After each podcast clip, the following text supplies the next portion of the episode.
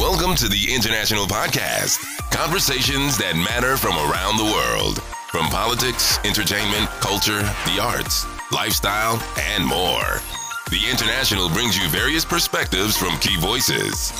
And now, over to the host of the International, Jivan Robinson.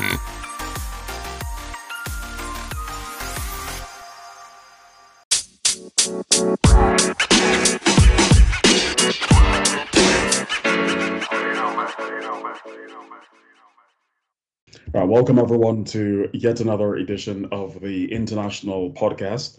I'm your host, Jivan Robinson, here with you for yet another week. Today we're going to be talking beauty and poverty. And I have with me on the line, she's in the south of Turkey now, actually.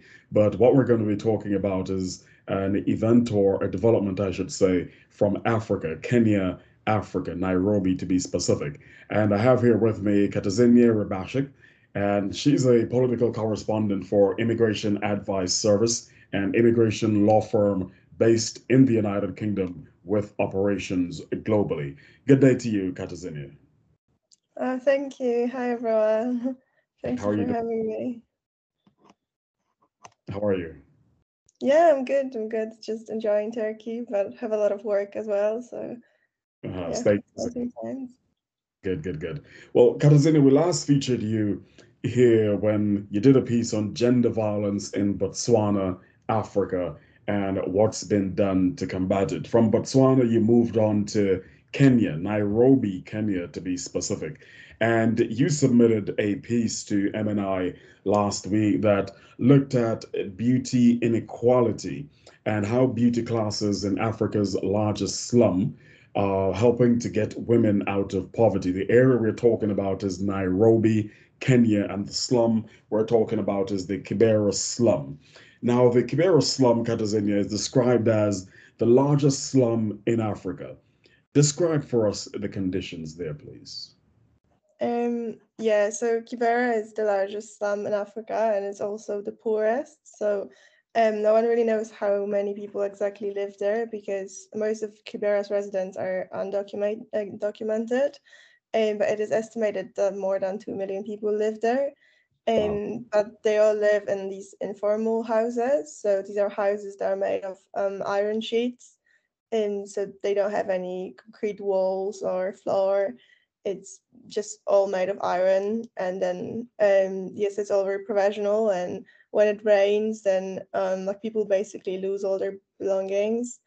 Um there's no there's no clean water like in these houses. There's only a few water stations where people get can get clean water but for that they have to walk like often a few kilometers. Um there's no sanitation or like waste management system uh, neither. So uh, like all the waste just goes into streets. So um yeah like diseases spread very easily and so the conditions there are really degrading and um yeah it was really shocking seeing how like the poorest of the poor li- live Yeah, th- thanks for that description there of the Kibera slum, Katarzyna. The, the Kibera slum is surrounded by golf courses and large mansions, from what I, I realized when I was doing some research on it. What message, you've traveled around Africa, what message does this portray about Africa's great inequalities? Mm, yeah, I think like basically Kibera and Nairobi is um like really illustrates these African inequalities really well. So it kind of seems like the richest in Africa remain somewhat indifferent to what's happening around there and how the poorest live. Um, because Kibera is also only about six kilometers away from Nairobi city center, so it's really not that far, and anyone can go there. So it's not like you have to have a special permission. It's not an isolated area. It's kind of become like a part of the city, but at the Mhm. same time, uh, it's so different to the rest of Nairobi. And um, yeah, I think basically what it says is that well, people who have resources to change that, so the richest in Africa, um, they don't really do much to use these resources to reach out to these people and help them because um like there's also a lot of like government government buildings really close to Kibera um, and the government has over the years obviously tried to uh, improve living conditions there but they haven't done as much as they should do. Um so yeah, it all is kind of like very isolated. Like the slum and um, people who could do something just don't really do as much as they should. Right, right. So, so when you were in the Kibera slum, Katarzyna, did you have to have guards walking with you? What's it like there in terms of safety and stuff like that? Because of the extreme poverty, you being there, obviously not from there. What was that like? What was that experience like? Talk to us about that. Um, yeah, so I was I was volunteering in the slum, and there was me and one other volunteer with me as well. Um, so he's from Germany, uh, mm-hmm. and then we were with locals, the people who live in Nairobi, not in Kibera, but they run these programs uh, there. So we'd normally walk around with them, not really on our own. But after like having spent a few days there, we like got a bit more comfortable. Like we felt a bit more comfortable there, so we started walking around a bit on our own. Um, so for the most part, people there are really friendly and welcoming because they they want to get to know our culture and they want to show us how they live.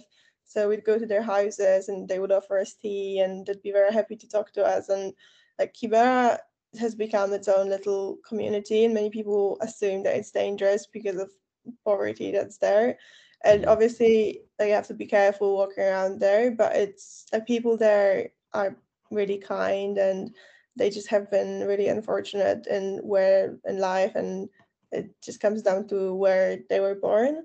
Yeah. Um but yeah, for security reasons, we'd normally just try to stick to someone from the organization just to feel more comfortable. Also because they speak the local language, obviously, so um they could communicate with people. And because obviously as foreigners, like people would notice us very easily and would pay a lot of attention to us. So even if they didn't necessarily try to be aggressive or hostile, they would just try to talk to us and try to stop us because they don't really see many foreigners going in there.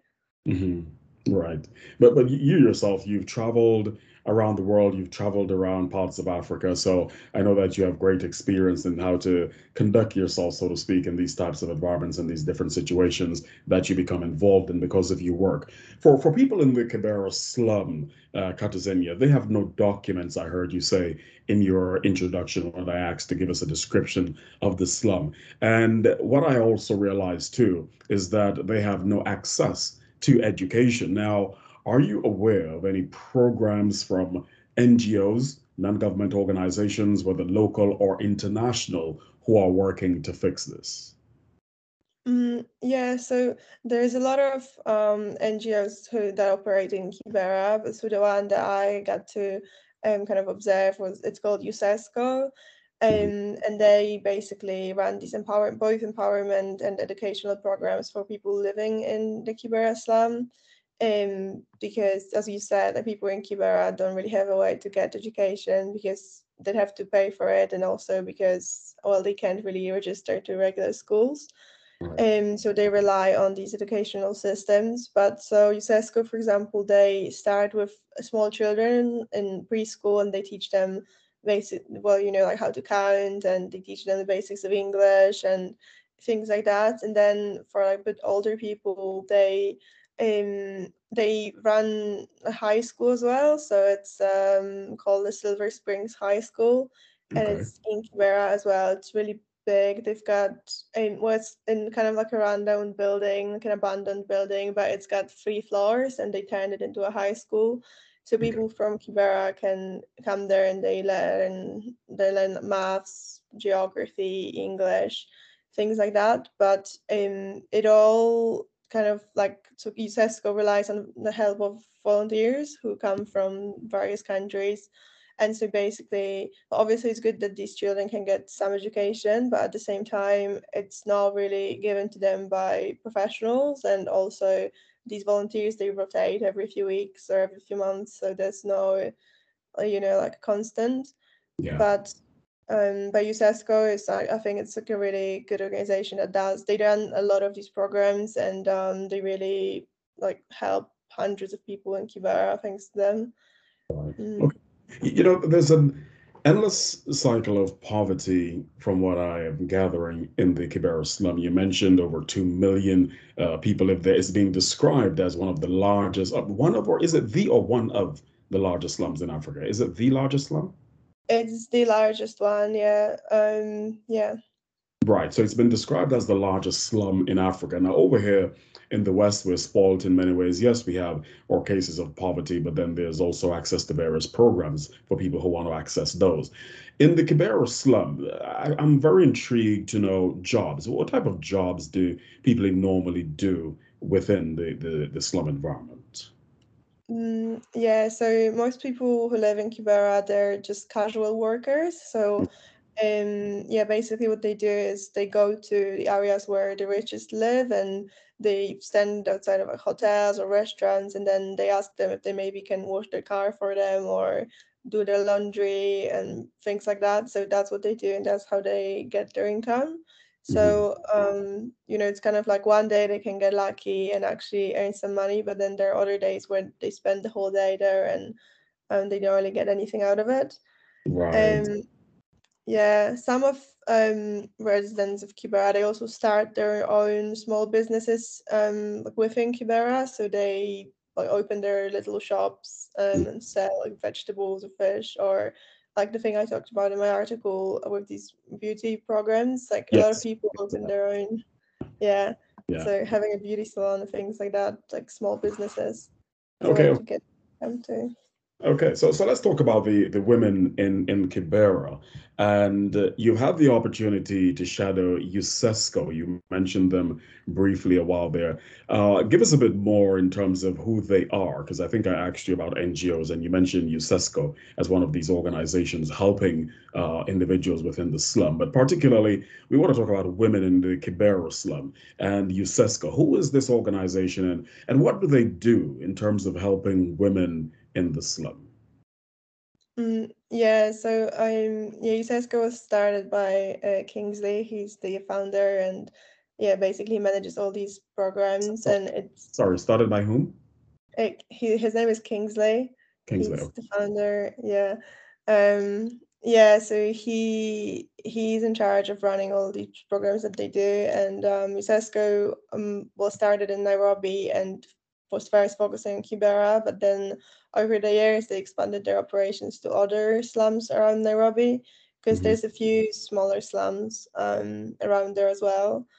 Um, and then they run they run all sorts of programs. So it's either, as I said, like starting schools or like focusing on women. They um, run these female empowerment programs when they, for example, talk about like managing women's periods because that's a big problem in the slum as well because there's a lot of stigma around that and there's no access to like, hygiene products. Um, so they basically talk to women and girls about like how what to do um, when they're under period and how to deal with that. They also will basically tell women, encourage women to stand up for themselves and to be more independent because in Kibera, um, many people still believe that women are inferior to men and that they should be passive and shouldn't work or should only take care of the children.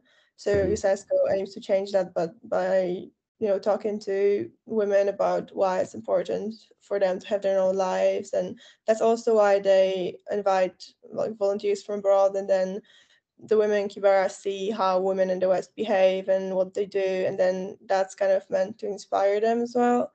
Mm-hmm. Um, and yeah, USESCO started this beauty program as well um, that I talked about in yeah. the article. So yeah, so basically they just want women to be able to open their own small businesses, and um, so they not only teach them about how to do these beauty treatments like cut hair or do makeup, but they also teach them like communication skills or like basically how to manage a business. So that gives them grounds to like open their own thing. Right. So that, yeah.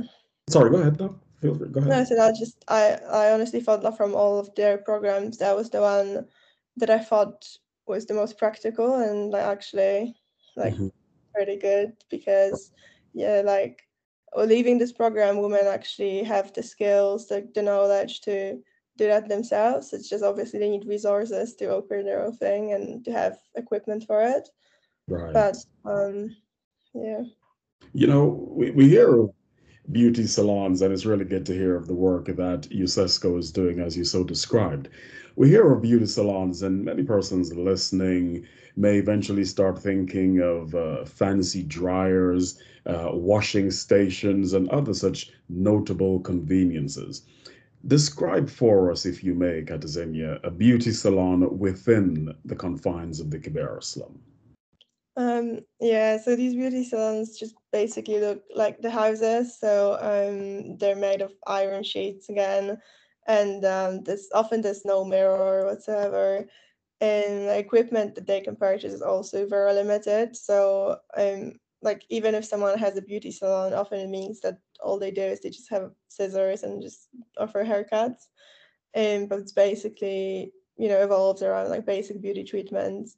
Um, but when it comes to facilities, they're very limited. So um, yeah, it's not it's not like a big business, but it's some way um, for these women to be able to get some income on their own. Right. Okay. And uh, as you described there just now, some of the services they offer are primarily haircuts, uh, washing, anything like that, or just it's just about haircuts primarily. Um, yeah, like washing is a bit of a problem because of limited access to water. Right. So yeah. yeah, like to us, like it's just it's really difficult to get water there, so it's not connected to any of the houses. Mhm. Um, so yeah, Got, got you. Got you. So, so let me ask you then, in terms of an appreciation for earnings for the purposes of our conversation today. And, thank you so much. You're sharing such wonderful information, and we're getting a very vivid picture of the Kibera slum and, and what happens there. So it's really good that you are sharing such vital information with us today. Thank you. In terms of an appreciation, Katarzyna, for earnings within the slum and particularly for women starting their own beauty salons, can you give us an idea in terms of, let's say, conversion as uh, how much a salon visit for a haircut would cost there converted to, say, uh, US dollars? oh, it would probably just be like 50 cents, maybe a dollar. Wow. Yeah, Wow. 50 cents. And yeah. and are there are there a lot of, in terms of competition, are there a lot of beauty salons set up throughout the slum? Yeah, it's becoming more and more popular, but at the same time, the demand for it is quite high. Because there's a lot of people living there, and obviously, the people there still, you know, enjoy like a lot of things like we do in the West. So like all the women enjoy like some beauty treatments, like having their nails or the makeup done. So it's these things that you know make them happy. Um, so the demand for it is really high, although like it's becoming more and more popular now. Mhm, mhm. There's a theme of empowerment in our conversation here today, Katarzyna, and particularly the empowerment of women within the Kibera slum. Women were always heavily dependent on their husbands prior to organizations such as USESCO coming in and, and helping them to be empowered.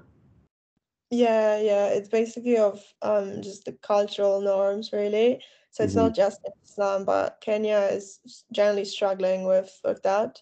Obviously, in the city center, like it's it's changing. It's been changing in recent years. So women also work and they've got good jobs and good salaries. But in Kibera, um, the progress is rather slow. So um, many women they just they're completely dependent on their husbands for income, and their primary task is to just take care of the children um, which is also why for women it's even more difficult than for men to get out of poverty, to get out of the slum, because most of the time they don't have like any income. So, you know, if they wanted to leave Kibera, then they really wouldn't have any resources to do it.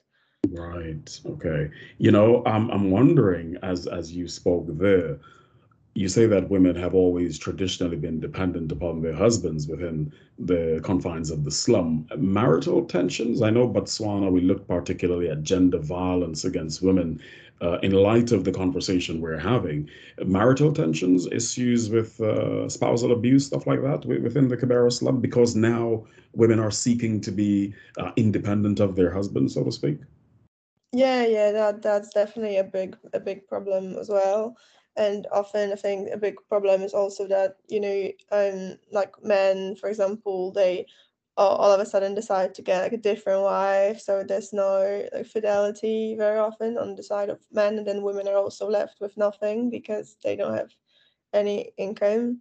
And like gender-based violence, violence is a problem too, especially a lot of people in Kibera they abuse alcohol. So after alcohol, um, these incidents are even more, yeah, they occur even more often. Um, so yeah, that's definitely a big problem. Right, right, okay. The U- UNESCO, USESCO, sorry, I'm about to say UNESCO, USESCO charity.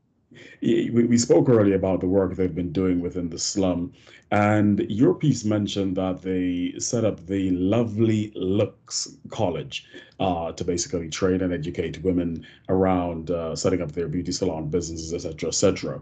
What are some of the remaining challenges, uh, Katarzyna, that women within the Kibera slum face? Like, yes, they could teach them, uh, what do you call it, different uh, skills in terms of haircuts, whatever. But is there any training in terms of like, okay, this is how you set up a business, uh, ma- basic management skills, different things like that?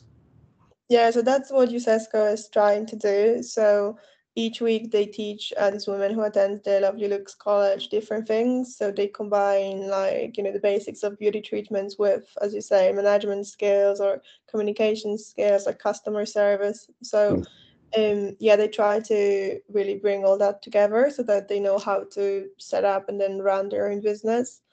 Um, but obviously, like even with all that, the biggest challenge is like getting funds and getting resources to be able to actually do it because a lot of these women they already have the knowledge and the skills but they just don't have the money because in kibera despite how bad the living conditions are you still have to pay rent and um so you know for them to open a beauty salon they'd have to be paying two rents one for the place where they live and one for the beauty salon and so that's like a big expense often yeah i could imagine i could imagine folks you're listening to the international podcast. We're talking to Katarzyna Rybarczyk. She's a political correspondent for Immigration Advice Service, an immigration law firm based in the United Kingdom who operate lo- uh, globally. Sorry, we're talking about the situation in the Kibera slum in Nairobi, Kenya. Katarzyna, just now before you in, in your presentation, there you mentioned rent. That rent has to be paid. Rent uh, for iron dwellings, if you want to call it that, or galvanize, I think is what we'd better be able to appreciate, you know, in some parts over here in the West. How much is rent roughly for, for, for these uh, premises? Um, it depends how big your apartment there is, but if like it kind of varies um between thirty and fifty dollars. Mm-hmm.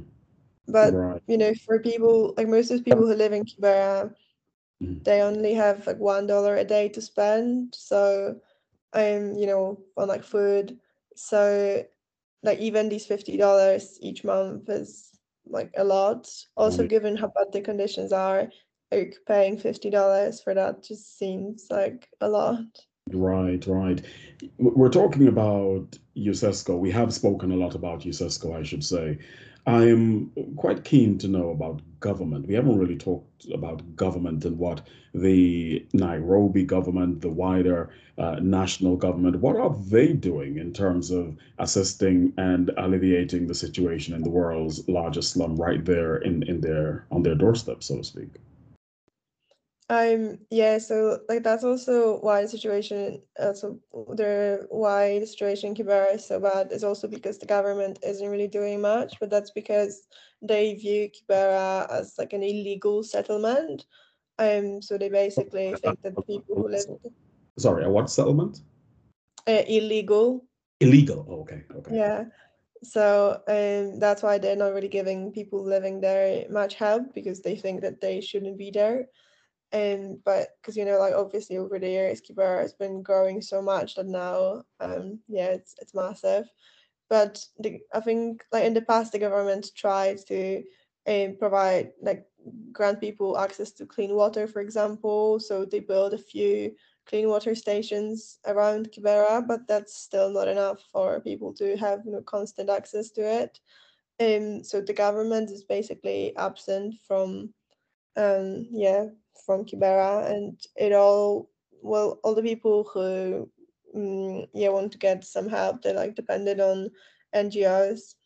Mm-hmm. Will come in and give some assistance. So, so if they view the Kibera slum as an illegal settlement, are they harassing? Are the authorities, uh, by way of police and so forth, harassing uh, people who live in the slum to to get out, uh, destroying their homes, different things like that? Do they have such issues? Uh, no, I don't know. I think in the past that would happen sometimes, but now they're just left it, um, and they just don't really get involved in it. But at the same time, um, you know, they don't really, they kind of don't facilitate anything for them, and so they don't really help people to get out of there. So even if someone from Kibera wants to get a job or wants to get an education, they have no way to do it, and the government is not willing to help them. Um, so they're not really getting involved there anymore in any way. So they're not mm-hmm. making the situation worse, but they're also not making it any better.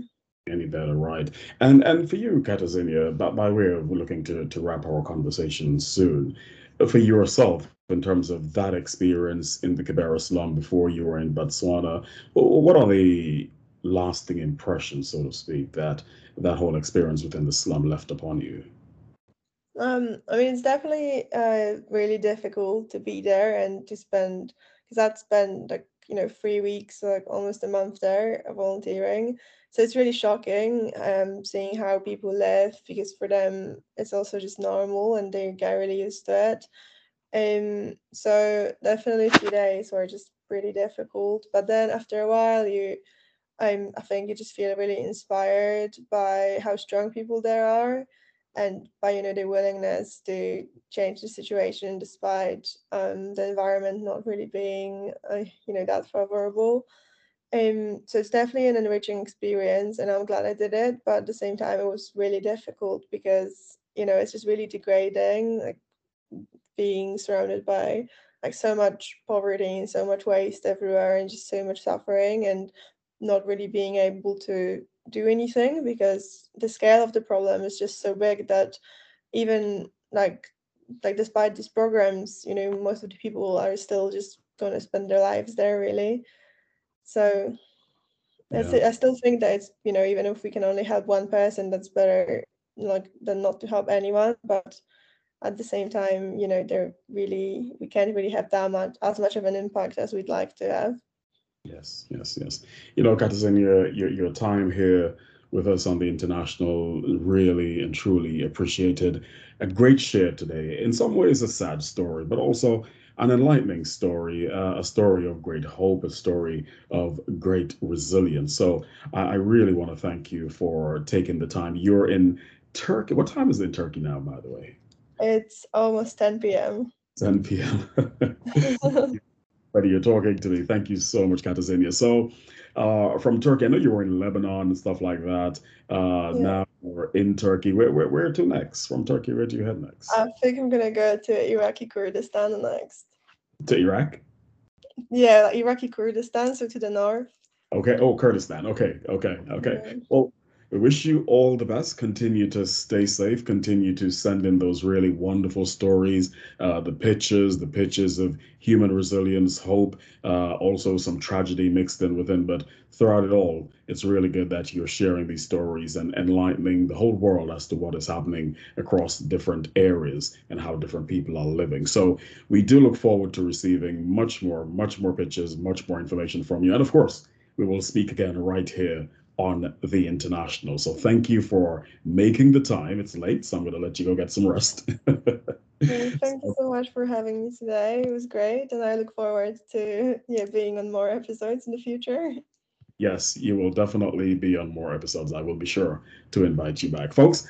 Uh, we've been speaking to Katarzyna Rybarczyk, and she is a political correspondent for Immigration Advice Service and they are an international law firm based in the United Kingdom, but also they operate globally.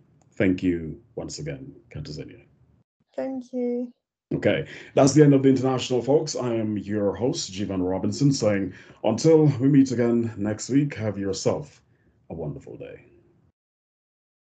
The International Podcast Conversations that matter from around the world. From politics, entertainment, culture, the arts, lifestyle, and more. The International brings you various perspectives from key voices. You.